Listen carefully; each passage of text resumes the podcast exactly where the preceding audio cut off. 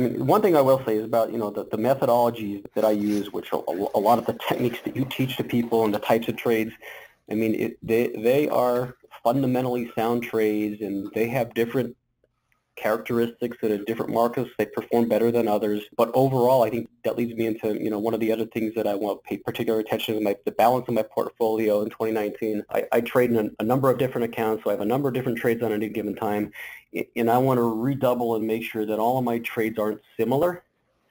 Mm-hmm. Um, because, so you're not running around and trying to adjust six or eight trades when something bad happens. Um, it's important to have a diversity of, of time time frame, whether you're using a, an underlying of the SPX or what, and also the time frame and the type of trade, whether it be a, a, bearish butterfly or some other bearishly lean trade versus a, a, neutral trade like the M3.